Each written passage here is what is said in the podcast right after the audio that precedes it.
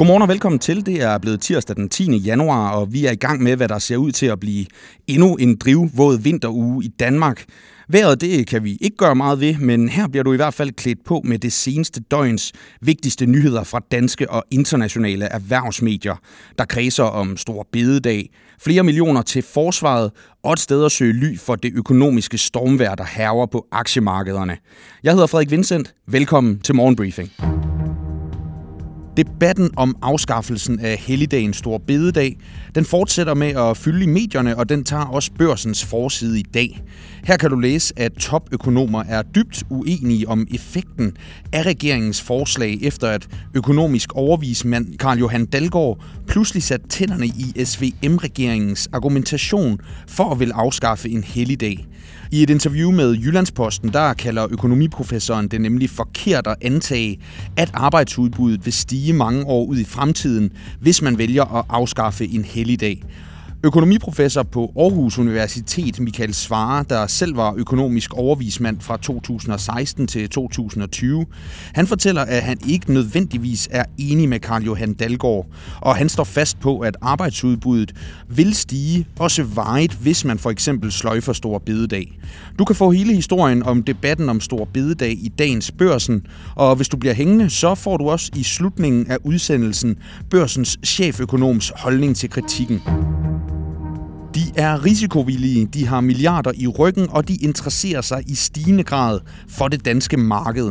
En særlig type af investeringsfonde, såkaldte litigation funds, de tjener penge på at finansiere søgsmål for andre og tager en del af en erstatning, hvis sagerne vindes ved domstolene, og det skriver Finans på sin forside i dag.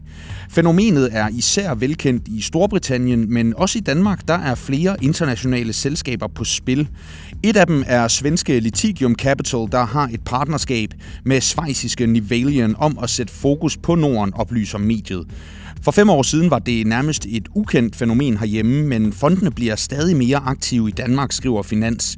Og de splitter erhvervsfolk og advokater, hvor sidstnævnte påpeger faren ved, at det bliver mere risikofrit at iværksætte opportunistiske søgsmål, når en tredjepart påtager sig at betale sagsomkostningerne, hvis altså sagen tabes, og det står der hos Finans. Dansk forsvarsindustri kan se frem til ca. syv hundrede millioner kroner ekstra årligt fra modkøbsaftaler med udenlandske våbenproducenter, kan du læse i dagens Børsen. Kravene de skrives ind i kontrakterne, fordi der er et politisk ønske om at opdyrke en dansk forsvarsindustri, som kan stå på egne fødder. Og typisk så er det en pæn del af kontraktsummen, som den udenlandske leverandør forpligter sig til at investere i danske forsvarsfirmaer i form af modkøb eller, som det officielt hedder, industrisamarbejde. Arbejdsaftaler. Og det er altså Ukrainekrigen og generelt geopolitisk uro, der sidste år skabte politisk samling om et forsvarsforlig, der løfter de danske forsvarsudgifter fra i dag ca. en komma fem procent til NATO-målet på to procent af B N P i to tusind og treogtredive. Cirka en femtedel af forsvarsbudgettet det spenderes på nyt materiel, og dermed så kan den danske forsvarsindustri også vente markant øgede indtægter fra modkøbsaftalerne. Og du kan få hele historien i dagens Børsen og på Børsen punktum d k. Der er godt nyt til dig, som investerer og leder efter et sted at søge ly for det økonomiske stormvejr, der rammer aktiemarkedet og investeringslandskabet i det hele taget. På trods af en aktuelt dyster økonomisk udsigt, så kan der igen være afkast at hente, hvis man som investor formår at placere sig i de rigtige lommer af aktiemarkedet, vurderer flere aktiestrateger, der har et særligt godt øje til de defensive sektorer på aktiemarkedet, selvom aktierne i netop de sektorer har haft medvind de seneste par måneder. Anbefalingen den er blandt andet, at man gør sig umage med sin aktiespredning og søger mod aktier inden for stabilt forbrug. Også råvaresektoren og sundhedsaktier kan være interessante, lyder det. Få det fulde overblik og eksperternes investeringsanbefalinger på Børsen punktum d k. Det politiske pres vokser på U S A's præsident Joe Biden for at få ham til at udvise den brasilianske ekspræsident Jair Bolsonaro fra landet, kan du læse hos Financial Times. Meldingen den kommer efter, at tusindvis af demonstranter og Bolsonaro-tilhængere i søndags stormede den brasilianske kongres. Kort efter, der var blandt andet Joe Biden og en række andre statsledere ude for at fordømme handlingerne i Brasilien, og nu har flere demokratiske medlemmer i den amerikanske kongres bedt Biden udvise Bolsonaro af landet, efter ekspræsidenten har opholdt sig i delstaten Florida, siden hans tid som præsident i Brasilien var forbi, oplyser mediet. Den nuværende præsident i Brasilien, Lula, han har direkte anklaget Bolsonaro for at opildne til de voldelige optøjer, og flere brasilianske politikere har også offentligt bedt om at få Bolsonaro udleveret. Talspersoner fra amerikanske sikkerhedsmyndigheder siger mandag aften, at de ikke har modtaget en officiel forespørgsel på at få ekspræsidenten udleveret, men vil tage stilling til anmodningen, når og hvis den kommer, står der hos Financial Times. Storbritannien overvejer at sende kampvogne til Ukraine for at støtte landet i kampen mod den russiske invasion, skriver erhvervsmediet Bloomberg. Hvis det sker, så bliver det første gang, at et vestligt land sender kampvogne beregnet til at kæmpe mod andre armerede køretøjer til Ukraine, og der er endnu ikke truffet nogen endelig beslutning, fortæller anonyme kilder med kendskab til sagen til mediet.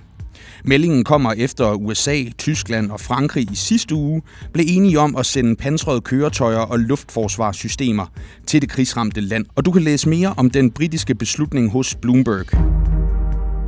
Mandag der indledte de amerikanske aktier den positive tendens fra sidste uge, men højagtige udtalelser fra to af den amerikanske centralbankchefer sendte markedet tilbage under nullet, da der blev talt for endnu højere rentestigninger i fremtiden. Og det brede S og P fem hundrede indeks faldt derfor med nul komma en procent mandag. Dow Jones endte også i minus med nul komma tre procent. Kun Nasdaq vandt frem med nul komma seks procent. De fleste aktier i det danske eliteindeks, de var ellers i usædvanligt pænt mandagshumør, og C femogtyve endte dagen med et samlet plus på nul komma femogfirs procent.